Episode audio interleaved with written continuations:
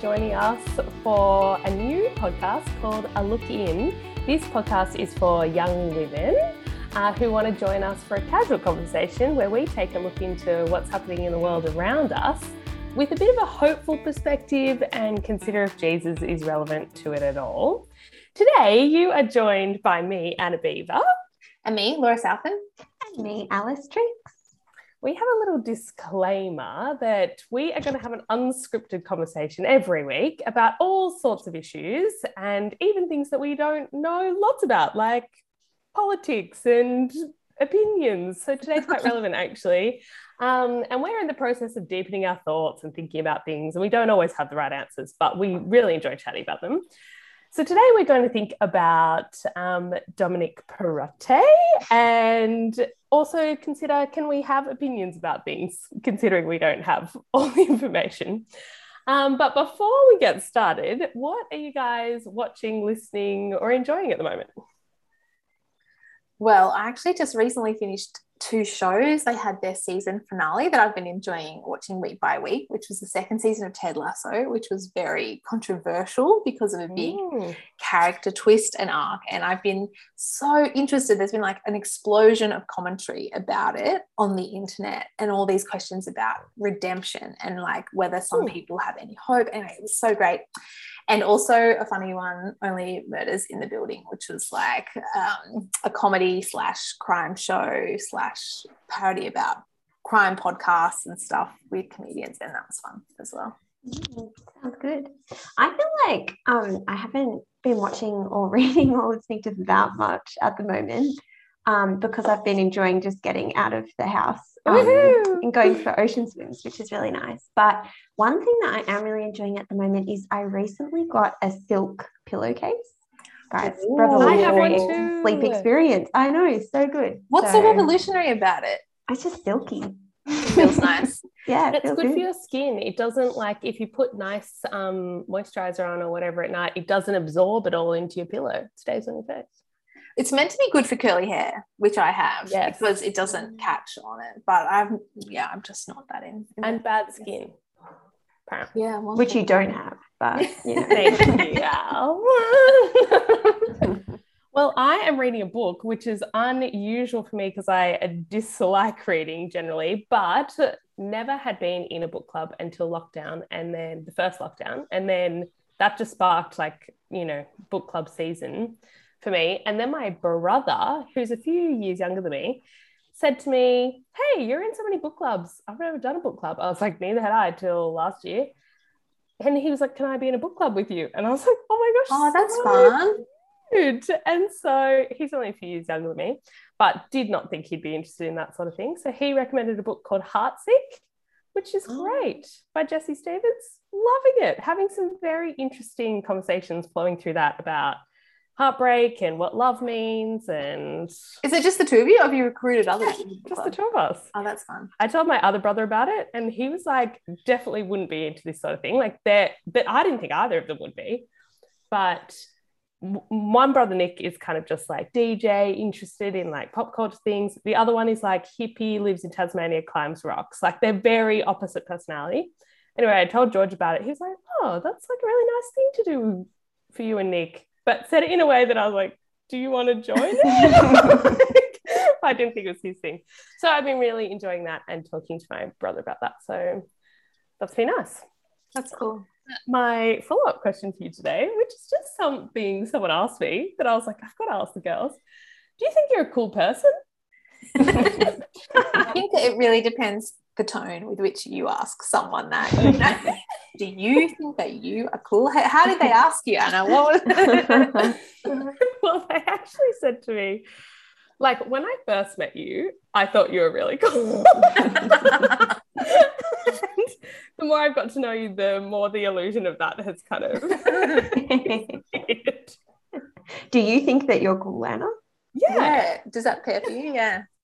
Totally. I wasn't very cool at school, but like whatever that meant at school. Oh yeah. I feel like whatever my definition of cool is now, I'm like, yeah, I fit into that. that is so interesting because I have I can't think of an, a single second of my life where I've been like, yeah, I'm cool. It's just never been a category for me. But I'm not I've never been that stressed about it, I don't think. I'm just like yeah. happily uncool most of the time. Yeah, I feel the same, Laura. I feel like not interested in being cool. Isn't that but, a cool thing in itself? No, I don't think so. I don't think so. But I, I did notice like in high school to be cool was like to be a bit popular and a bit like edgy or whatever.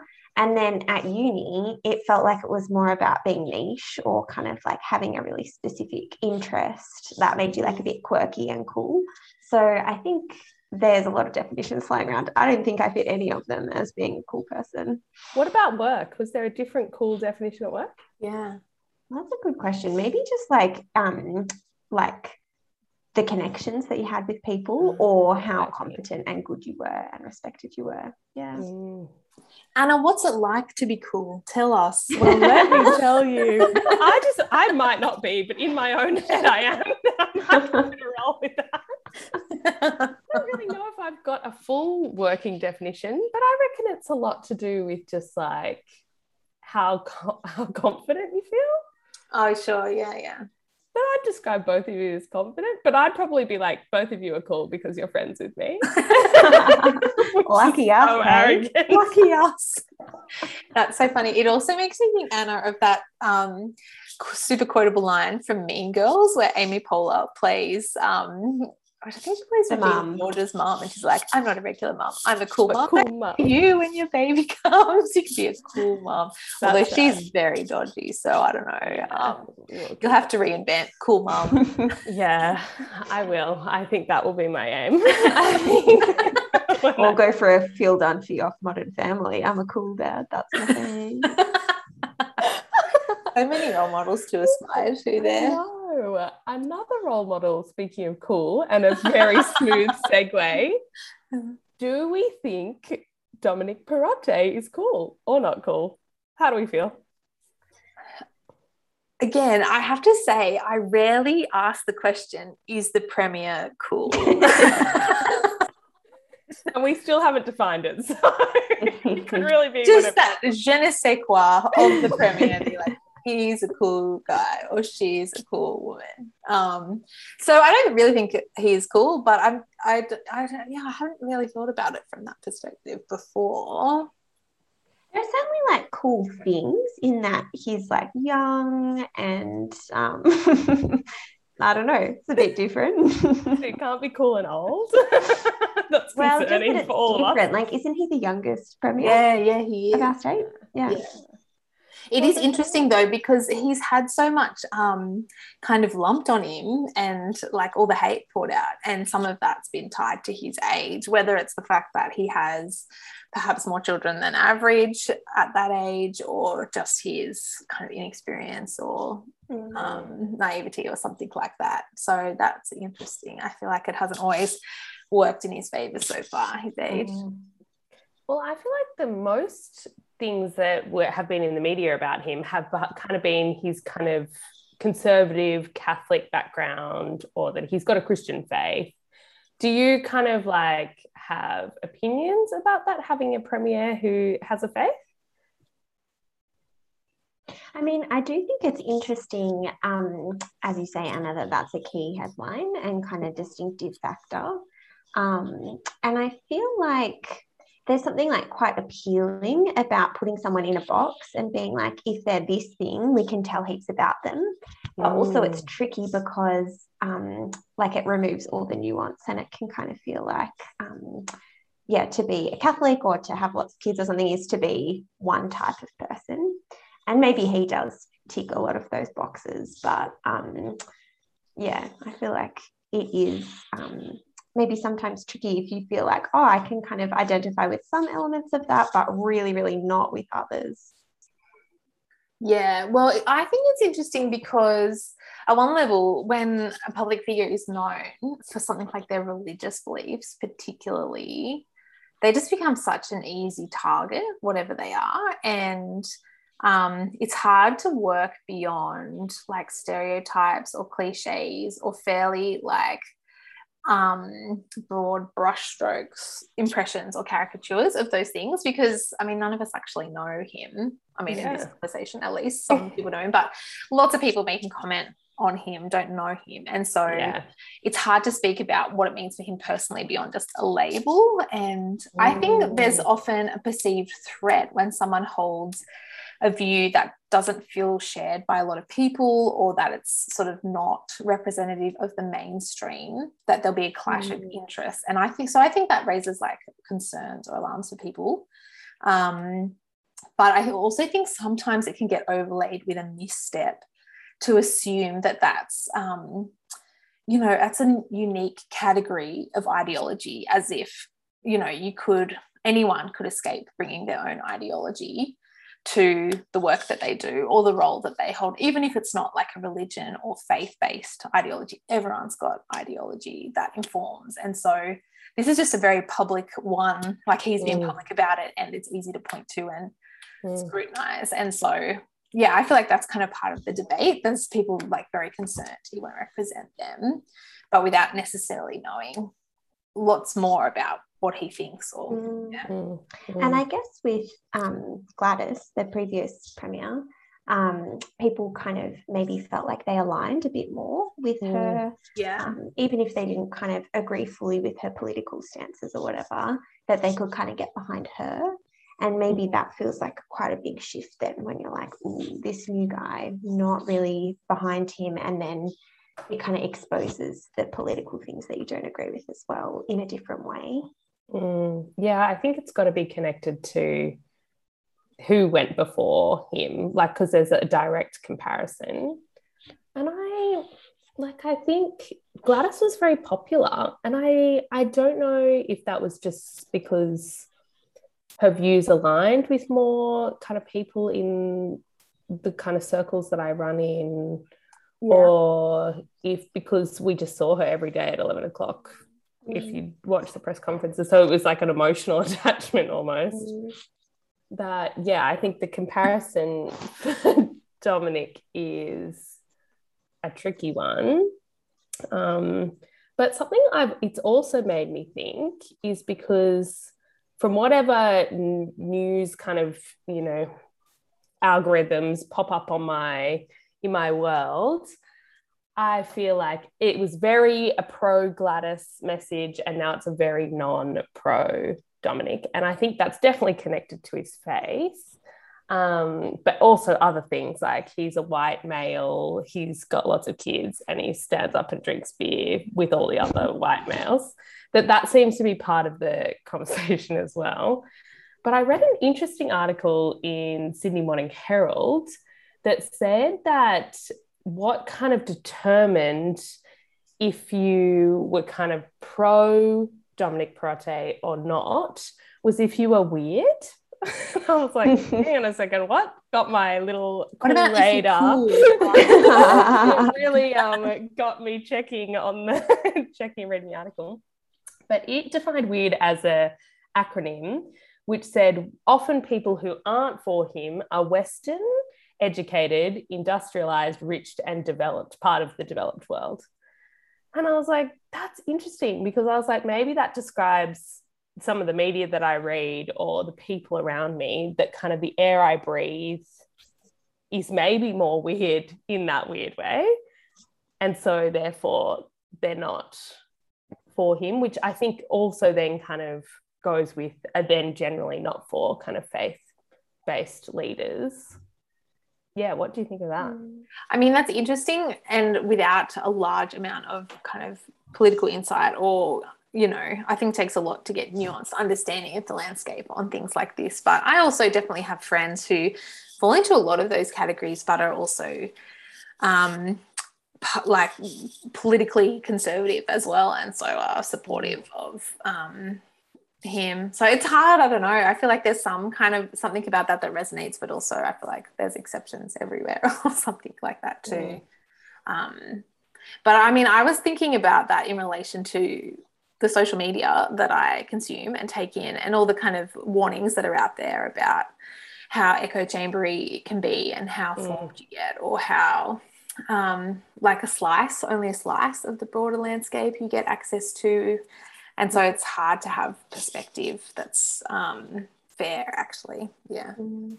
And you've made the point before, Laura, as well, that um, like leaders do have power and can make changes. And when you're in maybe more of a um, kind of privileged um, life circumstance, maybe some of those changes feel less urgent or impact you to a lower degree. Right. And so, in some ways, it can be more of an intellectual conversation, whereas um, yeah, if you're really being affected by those decisions and changes, then that feels more emotional as well. So maybe yeah. people have different like buy-in to yeah what the stakes are. Yeah. Well, I think we saw that. We, like we have seen it so far with management of the pandemic and things mm. like that, where there's been real community divide and conflict based on actual just real spectrum of experience and what's been hard or lost or what's been okay or provided for you know, I feel like that um, biblical wisdom, being quick to listen, slow to speak, is mm. significant in situations like this in our communities and relationships.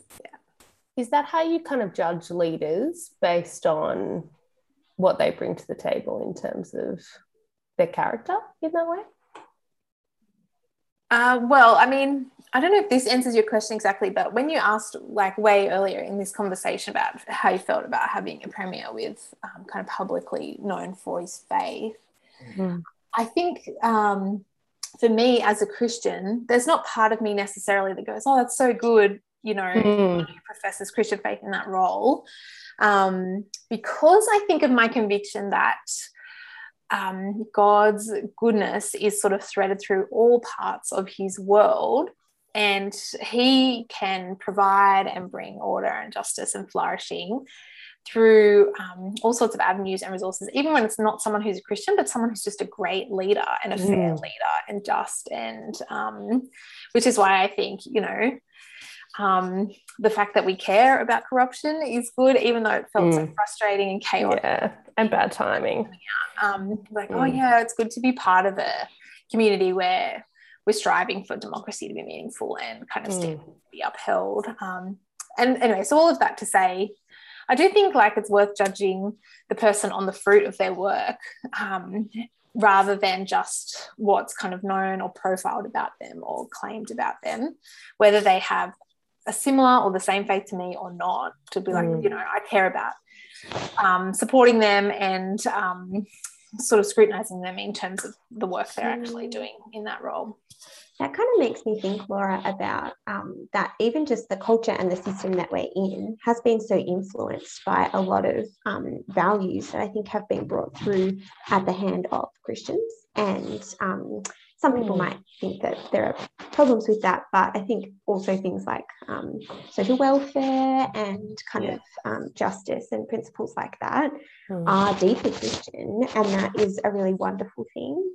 Um, but yeah, I think you're right. Like just identifying yourself as a label with a label as a Christian doesn't necessarily mean that you're going to be aligned on everything or a perfect leader, mm. or that there aren't like huge um, things that will be difficult because of that. Mm, yeah. Mm.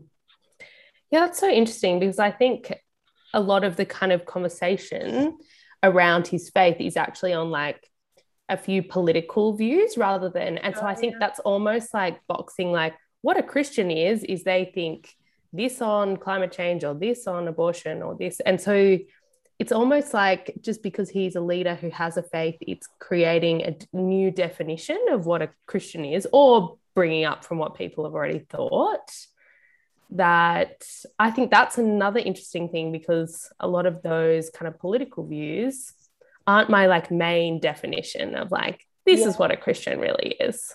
Mm-hmm.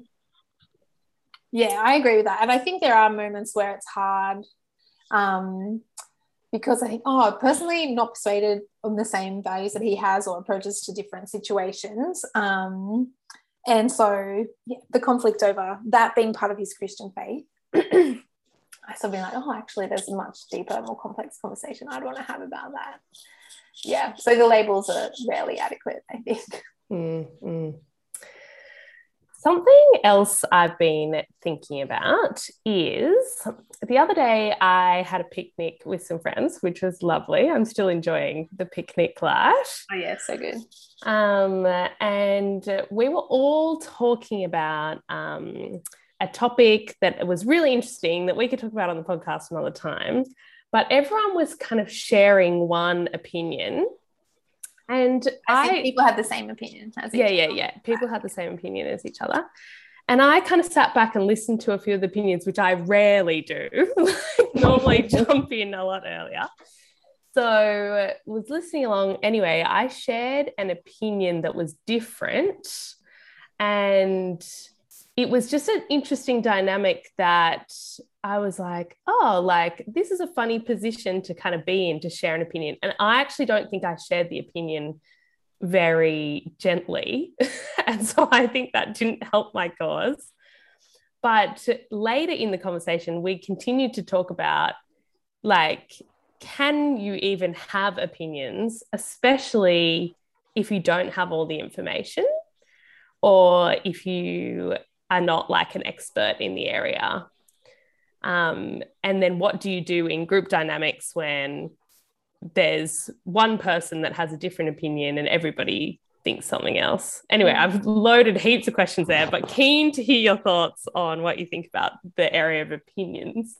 well, I also would add one other element just to make it more complex, perhaps, but that I think sometimes some opinions as are perceived as a bit dangerous or unsafe mm. or like not kind of neutral, but they have some kind of like negative aspect to them, um, which I think often is good. Like you don't want um, opinions that are going to be damaging to just be like aired all the time, but at the same time, like um, yeah, maybe that adds an extra nuance and um, people maybe perceive different opinions as different levels of harmful things like that which i'm thinking about um, kind of some of the conversations around vaccination things like that as well mm, mm. i have so many dangerous opinions al it's part of your cool edge you kind of yeah. um, yeah i mean i think it's very um, to me it makes me think about why because i you know am someone who like gets like nervous when i'm in a situation where there's conflict or if i think there's disagreement that people are taking personally i start to feel like a bit on edge and i sort of think oh what's the difference in my mind between conflict and disagreement that mm. is like calm and people be like oh yeah i respect that or like the stakes aren't that high um, and I guess it, you know, obviously relates to like, you know, your example, Al, about vaccination, what people perceive as the consequences of holding a certain opinion and, and things like that, and how it will impact others. Um, um, I had this oh, anyway, funny conversation with a couple of my housemates about whether peanut butter was sweet or savory. And like the conversation just got too intense for dangerous opinion. anyway, that was sort of just in the fun of our relationship, being able to like have a bit of a an argument about that. Um, but then yeah, or like with people that are close to you, where you're like, oh, it feels hard to disagree. Um, I think the challenge is to first of all not be like so 100% convinced that you're right all the time mm, because I mm. think that makes me dig my heels in and never like really listen, but just wait for my chance to speak, you know, not actually mm. listening to where that other person's coming from or um, trying to see it from their point of view. Like there's no actual investment in that for the sake of respecting them or just trying to be more constructive around the topic. But also, I think it can take practice in relationships to learn that you can trust each other to do that because by default, we're a bit wary that if we let our guard down at all or something, then probably we'll get trodden on or cancelled or something like that. Mm. I think there's like a habit of relating as well that comes into it. Mm. Yeah, there's actually those like two big scales. Like on a friendship level, it's important to listen, which I probably didn't do enough on the weekend. And then there's kind of like a bigger scale, like when celebrities say things that people disagree with, like the thing a week or two ago with um, Sam Frost talking about being anti vax and the kind of media response to that and the comment response to that was like such a big pile on. And now she's kind of like gone off social media and kind of gone away. And I think that was interesting because it wasn't a popular opinion. And it kind of really got like really uh, silenced yeah. in that way. And there's something that I'm like, oh, what do you do with that if it's, and this is probably the wrong thing to say, but true or not true? Like, is there something with opinions that's like some opinions are wrong opinions and some opinions are right opinions? And does that influence our response to I them? Feel like, I feel like um, that's the thing that everyone you can have the same conversation and people perceive it really differently. Like it's mm. almost like there's not even one objective reality that's happening mm. because people perceive that reality in different ways. Yeah. Um, or like at some level, yeah, I feel like that comes back to the danger thing as well. That you can be like, I firmly believe that you holding that position is harmful and damaging. That feels like objectively true um, how do you kind of go about navigating a gentle, helpful conversation when you're listening? Yeah, yeah. Yeah. Well, I think um it is i mean there's other well the other thing is there's like dimensions of being like right or wrong or true or false as well because there's things that people are like well it's morally offensive to hold that um, opinion by which i think I think there are objective moral standards. And so, mm. but I, I think that along with that is my, I hold my conviction that none of us are actually perfectly moral people. We actually all need to kind of learn that. And listening to other people can be helpful to show where our own self interests kind of blind our moral compass or things like that. Then there's like factually factually um, true or false, which, you know, obviously that's a very common framework in the whole vaccination conversation, as an example, or like climate change or something like mm. that. Um, or, you know, the best and most effective response to any kind of systemic injustice or problem, you know, like what evidence do you appeal to or the data? And, um, I think one of the challenges is how we just always have to acknowledge we never have complete knowledge, even when we have pretty good knowledge. And so, interesting. Um, even like at the end of the day, you've got to make a decision based on the evidence you have. But if we stopped like forcing each other to be like, I'm 100% sure, and that's the only reason why I'm choosing this outlook, then that would uh, uh, create more space for people to be able to say, I'm I'm persuaded of this, or I'm pretty sure based on the information we have at the moment, this is right, or this is true, or this is the best mm. approach. But you can still be kind of humble and be like, it's not because there's no other possibilities or things. And I feel like that just becomes less antagonistic between us. Um, but anyway, when the stakes are really high, I think it's it's hard to feel safe in that space as well. Yeah, and I think another thing is that um, what we think or what our opinions are can be so conflated with who we are and our value as people. Mm. So that if you disagree with someone, maybe what you're saying to that person is like, I don't think you're a good person. Yeah, yeah. Um, so I think you're right. Like to take that antagonism, antagonism, yeah, out of the conversation can be helpful um, as well as to acknowledge that people don't just have views on things that are objective or intellectual or an idea, but they're also linked to people's sense of self and identity. Um, and I think that um, is something that's cool about being a Christian, trying to kind of recast your identity in God and that kind of release that you get then from you can have strong opinions on things but doesn't ultimately determine who you are um, even though that's super hard to actually do mm. in practice and heaps of christians don't do that well i think that is kind of like an underpinning truth mm. mm. yeah that's interesting yeah there's some good things to think about in terms of opinions um, yeah keen to keep hearing more thoughts on that topic i think that's a a fascinating one and something that I think, especially as we do this podcast and just share our uninformed opinions a lot, um, that it's good. I think that's some, there's some principles that I think are worth kind of holding on to. And interesting hearing how Jesus is relevant to you in that hour of um, yeah, our identity isn't caught up in those opinions, even if we've got strong ones. And as all eldest children, I have a ve- I sometimes am like, I'm really right, and I'm not going to back down on that opinion, even if I start to know I'm wrong, which is not a Yeah, way of feels like following. another things. issue, Anna. Very relatable. yeah, true. Okay, to finish us up today, I have a very important question for our last segment. What is your favorite sun safety item?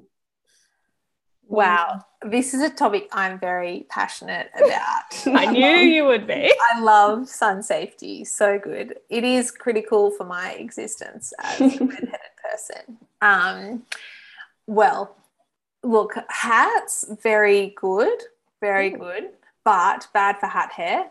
And I cut a fringe during the lockdown last year, which I've kept. Fringes are worse for hat hair. That's what I've learned. But I really think hats are important.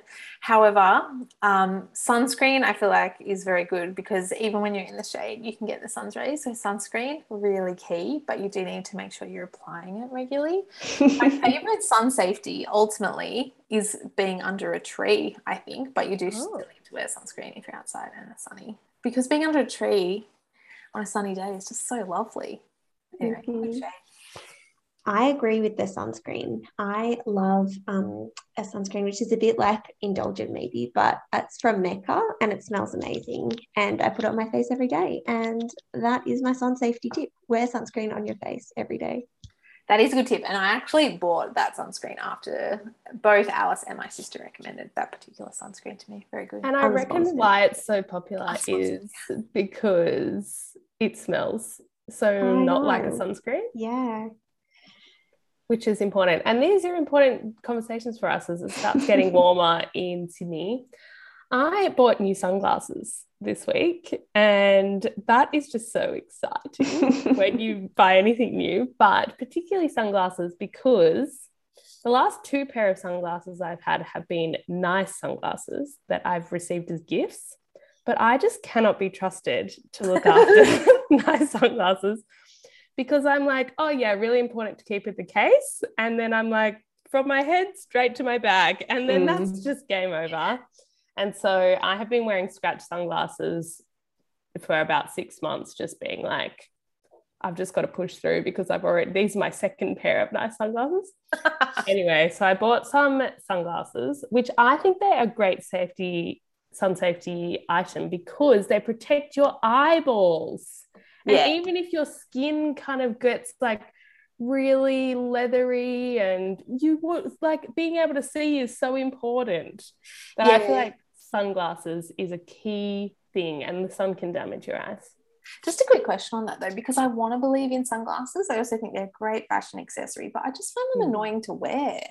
Oh, I like it. Mm-hmm. Especially to like keep your hair back if you like. Oh, have- yeah. Then that's not protecting your Yeah, eyes. yeah. I mean, I Yeah. wear like that. but on the- Yeah, on but the- inside. Oh, inside. yeah, that is a good sun safety tip. Very good. Wear your sunglasses. but I think inside. wearing polarized, polarized and category three UV level protection is important because you can get some fashiony ones that are just glass and that's not doing anything for your eyes. Is this an informed or uninformed opinion? I went to an optometrist and I asked, I said, can I just buy the cheap chemist sunglasses or do I need to really invest? And he was like, the most important thing is to check that they are UV level three protection and polarized, which they have at the chemist. Cancer Council. They're quite good. All right, I'm going to go check my sunnies just to double check. Yeah, good. Well, thank you for joining us today and listening to all our uninformed and greatly wise opinions um, on the look in today. We are excited for you to catch us next time. See you later. Bye. Bye.